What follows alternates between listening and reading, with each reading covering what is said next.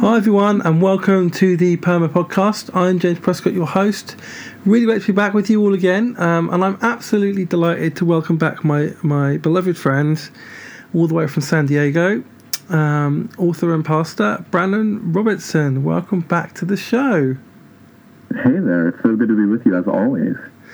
Yeah, it is. Yeah, um, I was in San Diego recently. I was um, speaking at uh, Brandan's church, staying with some people in his leadership team, and it was just a great experience. And uh, I was on his podcast recently, in case you've missed that, uh, the Patchwork podcast. Um, I would definitely recommend that, by the way. Um, and uh, he's got a new book out, Brandan. Um, called The Gospel of Inclusion, uh, and it's I've been reading it. It's excellent, and we're going to talk about that today. So um, I'm really excited.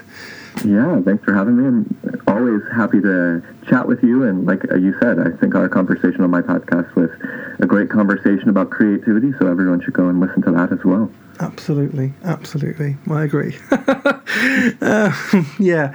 Um, great. So tell us a bit about the Gospel of Inclusion. So yeah, the Gospel of Inclusion. This is kind of my contribution to um, the LGBT theology um, that has been coming out for the past decade or so, um, in particular from the evangelical world. Um, I've been talking about the Christian case for LGBT inclusion in the church for a number of years, and the Gospel of Inclusion, the book, actually is um, the core of the writing is my master's thesis. It's what I spent three years uh, studying and researching for my master's degree in theology. And so it's my hope to put this message out in the world. It's a different take on um, how to articulate a theology of LGBT inclusion because, frankly, I never really found most of the arguments that centered around the six verses of Scripture and uh, reinterpreting them very compelling or convincing for my own faith journey. And so this book is my articulation of how I see the entirety of the gospel of Jesus, and in fact, the entirety of the Bible pointing towards God's desire for an inclusive kingdom and an inclusive world for everyone. Um, and I've thrown it out into the world, and I'm excited for people to engage with it, and hopefully it helps begin conversations around how we can um, restructure and rethink all of our theology from the ground up um, in ways that are more inclusive and thoughtful of who is being pushed to the margins. Absolutely, yeah, um, and it's very thorough as well. Like the book, I, I there was some there's a lot in there that I mean I've read a, a lot of book, books on LGBT um, inclusive theology, but this was really comprehensive. You you really go into detail and unpack a lot of the background to a lot of the passages um, including the culture and the language and the context, um, and it completely changes the whole meaning of uh, of of what some of these passages passages mean, um, and um, in some cases to a complete opposite um, meaning than is often kind of interpreted. And like, I mean, give me one example. Like, I mean, we'll go. Actually, what we'll do is look at a couple of examples. Um, maybe we'll look at one from like the Old Testament, Leviticus, maybe, and then look at one of them from the New Testament, just as an example for people of what's in the book. Um, so, like, to give us a bit of the background on the, kind of the Leviticus verses about um, homosexuality and um, the the um, yeah. Yeah, totally. I mean, really, what I'll say is that I quote in the book um, my Bible college professor, who's actually an anti-gay theologian, but his name's Christopher Yuan, and he always taught us in Bible college that context is not context is not just king, but it's the whole deck of cards. If we are going to approach Scripture, um, we need to if we're going to understand and unpack what the writers of Scripture were actually trying to communicate, then understanding their culture and their context and their language is essential. And I've said this before, but I think this is one of the reasons that this is where the Reformation uh, actually goes off the rails a little bit. Uh, in the Protestant Reformation, there was such an emphasis on getting Scripture to lay people. And on one hand, that's really important. The Bible should be able to be read and interpreted by everyone and anyone. But also, part of the reason that the Bible was kind of kept from lay people was because there was an understanding that it, it's a complex book, and it takes study to actually begin to dig into meaning. Um, and so, what I tried to show with these passages about the uh, clobber passages is that unless you've done a deep dive into um, what the ancient Near East patriarchy looked like, if you're not willing to look into what the Hebrew language is, uh, what the words are that are being used um, in the verse that says, for instance, a man shall not lie with a man as with a woman, for this is an abomination. Unless you do a deep dive, you're going to miss the point. It's not just what it seems on the surface. And kind of the big points of the entire book, but what begins with the clobber passages, is that you've got to understand that patriarchy was just really emerging in the world when these Leviticus passages were written. Patriarchy was becoming the dominant way that cultures organize themselves. And so it makes sense that the writers of Scripture were going to encode in their sacred texts what they believed to be the best way to order their society. And the reason homosexual sex was condemned in the ancient world, both in the Hebrew Bible and in the New Testament, primarily comes from an ancient patriarchal idea that a man's or a person's identity it was fundamentally tied to their sex sex position, uh, what role they played in the actual act of having sexual intercourse, and men were seen to be true men if they were dominant and if they were the penetrators. And so the reason, if you look in the Hebrew Bible, homosexuality is condemned, but lesbianism is never actually mentioned explicitly. Mm. The reason that for that is because a man, if he were to give up his so-called rightful place and allow himself to be penetrated sexually, he would be giving up his cultural cachet. He would be becoming like a woman. And that was disgraceful. That was a giving up of position and power. And that if a bunch of men started doing that in the patriarchal mind, that threatens the whole ordering of society because men are now becoming like women. Um, and that's not just for Leviticus, that's actually kind of the undercurrent from Leviticus all the way through the writings of the New Testament that if there is a repulsion towards uh, homosexual sex, it's because of the way that it subverts the patriarchal ordering of society, which I contend is not God's desire, but was a cultural desire that just ended up being encoded in Scripture because why wouldn't it? Yeah, that makes a lot of sense. Um, that makes a lot of sense. I mean, like again, it's it's that it's that whole different context, isn't it? The when you when you read a cultural context into something, it actually makes it very very different. Um, mm. You know, yeah. and, the, and and I think that, I think what that I've, what I've always understood about the Leviticus passages is that um, what they were actually talking about was um, like cult worship and um, men having sex with boys as an act of worship and things like that. Um, rather than, and they're not actually talk, one of the this is this is something you bring up in the book actually that often in these when they in all of these passages they're not actually referring to the um, the idea of two people having a monogamous, loving, committed relationship. Um, it's it's not they're not talking about that context because it didn't exist um, at the time. The, the, the, idea of two people of the same same gender having a relationship, um, uh, an intimate relationship of love and commitment and um, compassion and all these kind of things wasn't actually something that was in their consciousness. So they couldn't have been referring to that uh, when they wrote about it.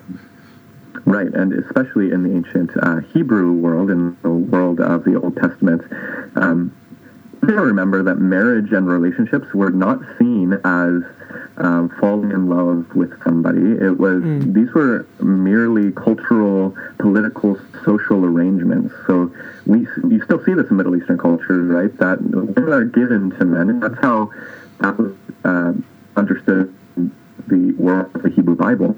Um, so there were no, there was really no context of relationships between loving people. It was all about social arrangements, and women were given to men so that they could be protected and provided for, and so that the men could have, frankly, sexual gratification and have somebody to to spread their uh, genes um, through having a child.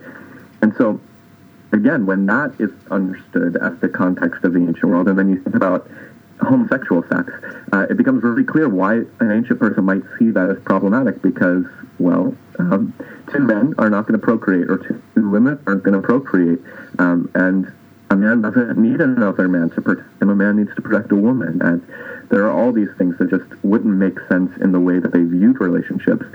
That, again, not to justify their beliefs, but when you understand it, you're like, oh, well, it's very different than the world that we live in today, where we understand relationships to be, as you said, finding somebody who you love and who you're attracted to. Um, and I think perhaps if the way we viewed relationships was the way the ancient world viewed relationships, perhaps um, these writings about sex, sexuality, and relationships in Scripture would look quite different. Yeah, I think you're right. Yeah, it's yeah, and it's it's all about I guess always for me going to like the deeper truth behind what they're saying rather than just looking on the surface because um, like you can I think Rob Bell talks about reading the Bible literally you know um, instead of actually kind of going deeper and actually yeah like you say doing a deep dive which is actually how you need to look at the Bible um, because yeah. it's the only way you can understand it accurately you know and we all come to the Bible with our own stories and our own prejudices and our own backgrounds and everything. You know, we, we bring all these things to the Bible that when we when we read it, nobody kind of has a neutral reading of the Bible. Um, you know, and it always makes me laugh when people say that um, that like they have the only correct version interpretation of the Bible. Theirs is the right one, and everyone else is wrong because we all come to the Bible from very different backgrounds, contexts, perspectives, and you know cultures. Um, we're going to read into it from our own story. Um, but that's one of the things I think that makes the Bible so great is that you can you can connect your own story to what's going on in Scripture. Um, sure. So, yeah. Right. And uh, like, so, kind of, I suppose you covered this. Um, like, in terms of kind of like homosexual relationships in like back in kind of in kind of New Testament, for say, for example. I mean, they, it's not that they didn't happen. The, the, just the, the way they happened was different, wasn't it? It was. Um, I heard. I, I don't know how true this is or how how accurate this is, um, but there's a. I, I read some research saying that the when Jesus healed the, the, the faith of the the faith of the um, centurion when he came and asked uh, Jesus to heal um, this servant of his. Um, that culturally there was a possibility that this guy could have been could have been his lover. Yeah. Um, um, and that's the way he talks about him is the way that you would talk about somebody like uh, like that, and that's often what happened in Roman households. Um, um, and that Jesus obviously would have known this as well when he spoke to him. Um, um, do you know do you, do you know any bit about about that about that particular passage? I've always been curious about that one. Totally, yeah. I mean, with a lot of stories in the Bible, of course, there's no way to know for sure what uh, the context is happening in the individual stories. But um, what is true is that in the Greco-Roman world, it's one of the places we begin seeing the emergence of something that look like romantic relationships of the modern day. And so it's actually true that there were many different types of relationships in the Greco-Roman world, some of which were loving relationships between men. And I think the Apostle Paul and Jesus probably would have at least heard about those kind of relationships. Um, and the fact that they don't outrightly condemn those relationships that did exist in the first century says something. And you're right that um, it was often also common in the Greco-Roman patriarchy for a dominant man or a man of dominant culture to have a lover or um, a sexual partner that was a man of a lower culture or was a younger boy. Um, pederasty was this idea that had a little flare up in the first and second century in the Greco-Roman world, where um, it was thought that an older man could take a younger boy as a mentee and kind of share wisdom and insight with them. And part of the passing on of that wisdom and insight was also having sex. Um, now, of course, we wouldn't condone that or bless that today. Um, no, absolutely not. No. But um, that's a real possibility of something that was happening with the centurion and his servant. It's quite likely because we know it happened in Roman culture that um, a centurion would have a boy, either that he was trying to train up, or that boy was either a slave or a different culture, and kind of served as a sexual partner. Um, yeah. Interesting. Yeah. Yeah, and obviously, obviously, we wouldn't condone that kind of that kind of behaviour now, but but it, um, but that it could have happened, and that Jesus would have known about this, and that he doesn't come out and outright condemn two two men, let's say two adult men, um, having a sexual relationship. Um, is yeah, it's quite telling, I think. Um, yeah. So, okay, one of the, one of the things I want to kind of I want to kind of take into this is applications of this. What does this look like, kind of for us now? How do we take this and and and create a more inclusive church now, based on what we find in, in Scripture? Um, so, what are your kind of thoughts on that? Yeah, for me, um, again, both in this book and my last book, True Inclusion, the idea is that um, because I think inclusion is the thrust of the gospel from Genesis to Revelation. This is what God is up to in the world. This is what God desires for the world is that all of our arbitrary um, identities would fall to the wayside and that we would come together united in our common humanity to live and do life and worship together. Because I see that as the entire thrust and trajectory of Scripture and the gospel, I think that the call for our churches and for our communities and for our individual lives is to be challenging ourselves to move into situations and circumstances where we are interacting with people that are different from us. And in that interaction, as uncomfortable or unpleasant sometimes as it might be, we learn, we expand, uh, we become people that God intended us to be. Uh, and so, in a church, for instance, my call would be okay, if this is truly the thrust of the gospel, if this is where God is calling us to go, should always be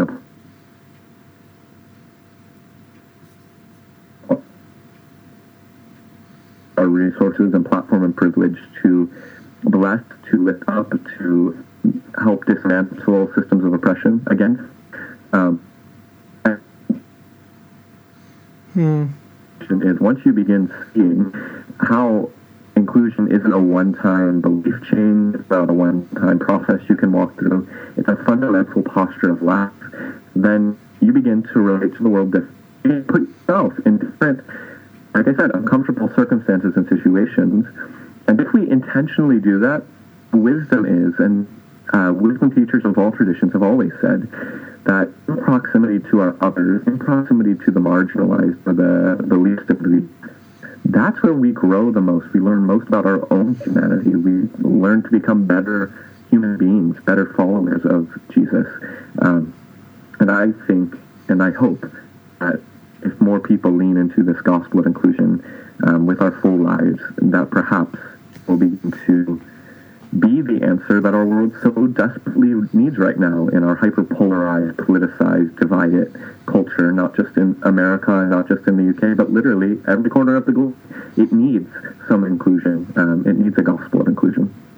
It really does. Um, I, I can't, I couldn't agree with that more. Um, and inclusion, like you say, to me, it's not just about. It's not just. I mean, it is about um, you know sexual inclu- inclusion of people of different gender identities and sexual orientations and all those kind of things. But it's it's it's actually it's bigger than that, isn't it? It's a it's it's about it's basically it's for me it's kind of it's like that everybody is included, no matter your race, your um, background, your your wealth, your your your your employment status, your sexual preference, your sexual identity, your gender, that we're all equal and we're all included as we are. Um, I guess that's what inclusion. That's the kind of the bigger. That's kind of the broader idea of inclusion. I think. Uh, would you agree? Yeah, absolutely. I think that's a beautiful put it, and yeah, I couldn't add anything to it. I think you summarized that well. well, thank you. That's that's that's encouraging. Um, so how how can we be like just in our kind of day to day lives agents of change, agent trying to be trying to make the spaces that we're like living in, interacting in. I mean, not just in terms of spiritual community, but also just in our day to day lives, like places of work and those kind of things. How can we start to make those places more inclusive um, and show that that kind of inclusive approach to the people around us? Totally. I think um, really it's finding the people whose voices aren't being heard, make sure they have a hearing, putting our own privilege and necks on the line to make sure other people can uh, have a voice. Um, we, I mean, again, and also just being intentional about where we are spending our time, who we're putting our energy uh, into.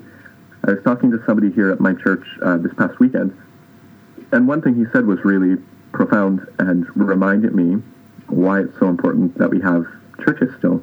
Um, it's that he was talking about how he joined our church and automatically did what most people do, and that is kind of get in their clique. They join a group of people that they're comfortable with, that they like.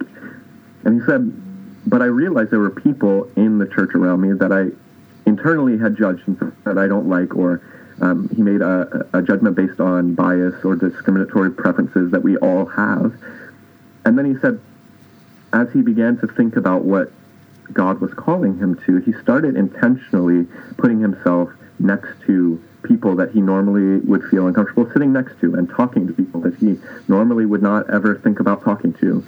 And as he did, he found that relationships have formed and his perceptions have changed and he's grown and the person has grown. Um, and I think that's just a beautiful truth for all of us is that we all know, I think, deep down that that's true.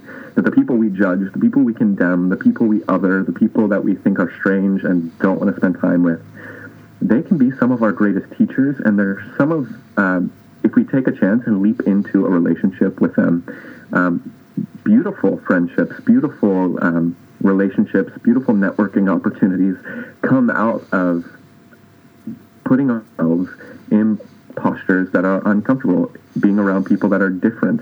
Um, and so I just think it begins there. If we want to, in our workplace, for instance, work towards inclusion, we have to first make sure that we are being inclusive.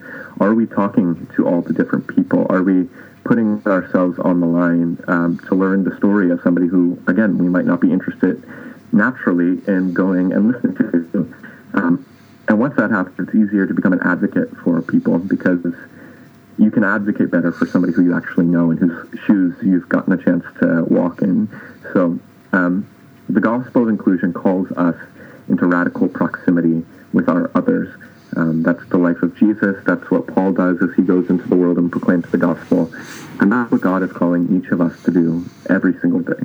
Yeah. Oh, that's beautiful. I love that. Yeah. Oh yeah, and having been to your church, I, I can vouch. It's, it's probably one of the most inclusive churches I've ever been to. Um, I remember, like, you know, there's a, there's a broad range of different genders, different um, ethnic backgrounds, um, and you know, and I remember going to the service, um, and at least I must have, at least forty percent, fifty percent of people there were LGBT couples, you know, um, yeah. and I met, you know, it was, and it was such a beautiful thing that they felt, and they and they genuinely felt so safe and so accepted and so welcomed as they were, with no judgment, with no fear, um, no shame. Um, and that it was a really great thing. Just to, I, I, feel, I felt really privileged to be in this space where all these different people were just worshiping together, and uh, everyone was so different, but everyone was just a family um, together, and that was a that was a really beautiful thing. Um, well, thanks for saying that. We were glad to have you, and again. I can't take much credit for this. Uh, it's it's when you have communities with inclusion at its core, strange, interesting people show up, and I would say our church is strange and interesting, and like you said, um, when you take this seriously, people from all walks of life will begin to kind of emerge. And every Sunday, I feel so blessed to look out at our church and see, again, just how weird and ragtag this group is. Like, none of this makes sense.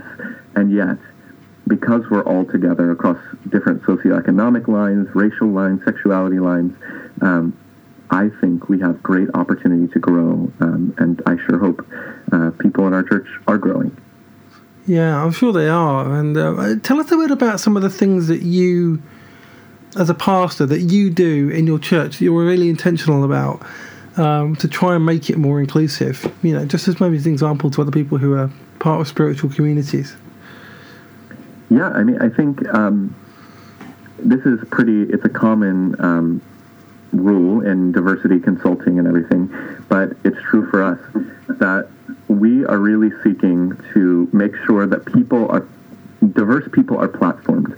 Whoever you put up front in your church or in your organization or in any group is what the congregation will begin to reflect. So, for instance, a story that I've told a couple of times is um, when I first came to Mission Gathering, we had almost uh, we had very few lesbian couples that were uh, in our congregation, and I was kind of perplexed why we were so male heavy.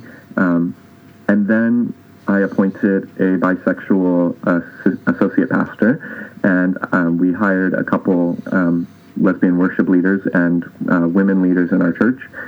And we platformed them. We gave them the ability to publicly, upfront, use their gifts and talents.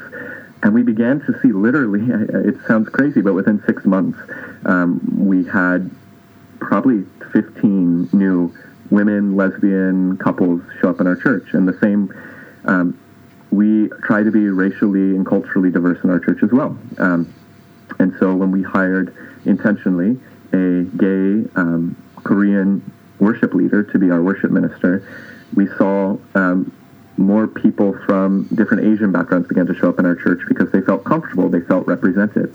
And I think just super practically, if you want to make your church more inclusive, you've got to first do that from the top down. I really believe that. I think uh, if people see the leadership as diverse, if they see the people that are getting platforms reflecting their own diversity, then they're going to be more comfortable and more willing to come.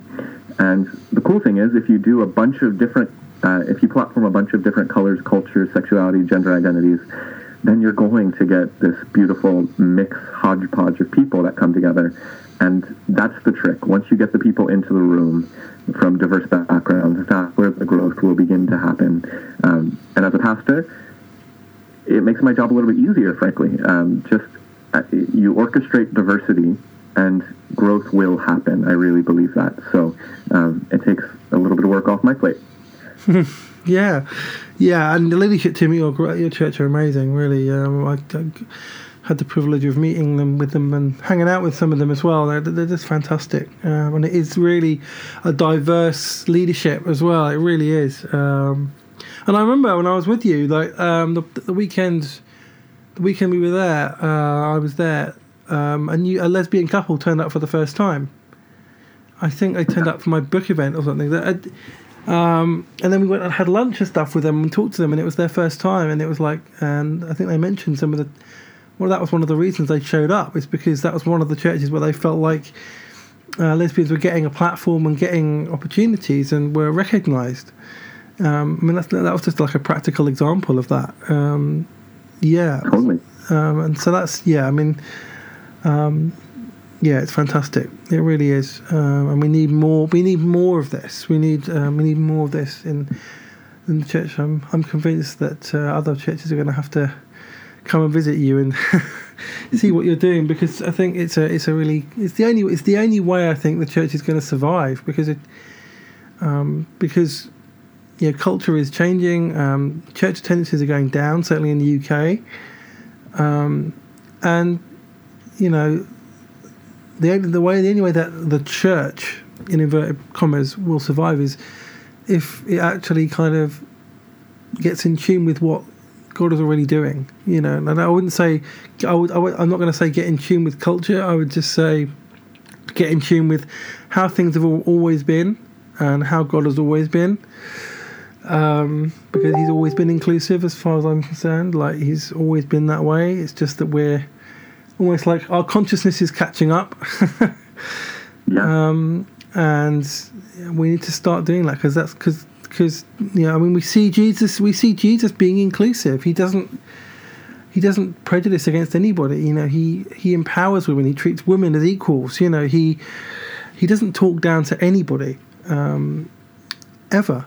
Um, I never see that. Um, people with disabilities, people who uh, are in, in, poverty, people who are well, all people on the margins, he treats them as equals um, because he genuinely sees, believes they are equals. You know, and uh, and he loves them just the same and has no prejudice, and that's that's always been in scripture. Um, you yeah. know, and um, we've got to follow that example. And it's not an easy path, as you said. Obviously, people would have been following it for thousands of years if uh, it was easy, but it is is that it's that taking up your cross and following after Christ. It's a hard but worth it path to walk in. Absolutely, it is. Yeah, um, yeah, and it's again, like you say, it's a journey every day, and it's a challenge every day, and we've all all of us all of us have things to learn and areas where we can grow and areas you know where we probably make mistakes and we need to learn lessons. Um, um, but that's just part of the journey. Absolutely. Right. Um, so kind of I got you were you going to say something? Um, what, what's your kind of biggest hope for this book um, the gospel of inclusion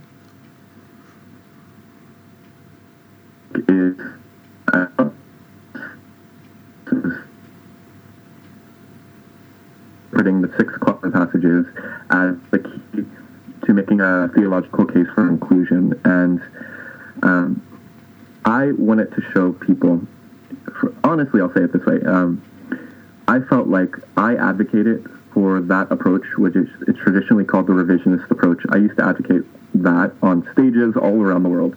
And as I was doing it, it was kind of dishonest because um, I always felt this rub because there was this belief that you could just shift your interpretation of six verses and keep the rest of your conservative evangelical theology intact and be LGBT inclusive. And what I saw in my own life and what I saw in most of the other people that I walked on the journey towards inclusion with was that their entire theology needed to change. That the problem wasn't the six verses, it was the entire way we thought about God, salvation, the Bible, it, this wasn't about sexuality at all, actually. It was about um, a fundamentally different way of being Christian and seeing Scripture. And so this book, I hope, is a touch point. It's a small book, uh, 150 pages or so, that whets people's ap- appetite and gives them permission to say, wow, there are very different ways to look at Scripture, ways that maybe we never thought we'd hear anybody say. Um, I go to some pretty radical extremes in this book. Um, intentionally because I want people to be freed from fear, to be able to innovate theologically, and be able to see again that I believe it's uh, a faithful way of looking at Scripture and the Christian faith to say that the heart of the gospel and the whole trajectory of the Bible is towards radical inclusion. Um, and if I can get more people to begin thinking in that way, I really do think it's going to cause a shift in how Christianity is expressed in the Western world. Um, not just from my book, the shift is already happening, of course, in other ways, but um, for the people that will interact with the book, I hope it provokes them to join the movement that's already happening. Oh, that's fantastic. Brilliant. Um, I'm really excited for this book. I'm always excited for any book you any book you bring out, uh, any work that you're doing, because you're doing such great work in the world. You know, you're making such a difference. Um, and we well, need absolutely. I mean, yeah, uh, I don't say that lightly. You know, you really are making a huge difference, and we need people like you doing doing this doing this kind of work because um, it's a subject that really needs to be talked about. People need to start reflecting on, and where we need to have change. So, thank you. And thank you for being willing to cultivate these conversations and be an advocate and ally. It's really that's uh, one of the most important roles in this journey towards inclusion, and I'm appreciative of that as well. Oh, well, thank you. Thank you, always. And you're always welcome on this show to talk about anything you want to talk about because I think this is a really, this is always, there's always so much more we can talk about around this subject. And uh, so I'm looking forward to seeing what you do next. Because I know you've got lots of book projects in the, in the works and lots of things that you want to do. So it's um, really exciting. And likewise, I know you're you're dreaming and thinking and moving towards another book as well. I don't know if you've said that publicly yet, so I just outed you, maybe. But Yeah, uh, no, no. People, people know kind of know I'm, I'm working on another book, but uh, yeah, no. But thank you. Yeah, thank you for coming on the show again, Brandan. It's always a always a privilege. Um, and likewise, thanks for having me, and I hope to see you again soon. Yes, hopefully, yes. I hope to be back in San Diego at some point sooner rather than later. So, um, but um, thanks for listening, everyone. I really hope this was helpful for you. And check out Brandan's book, The Gospel of Inclusion. It's available now anywhere you can get books.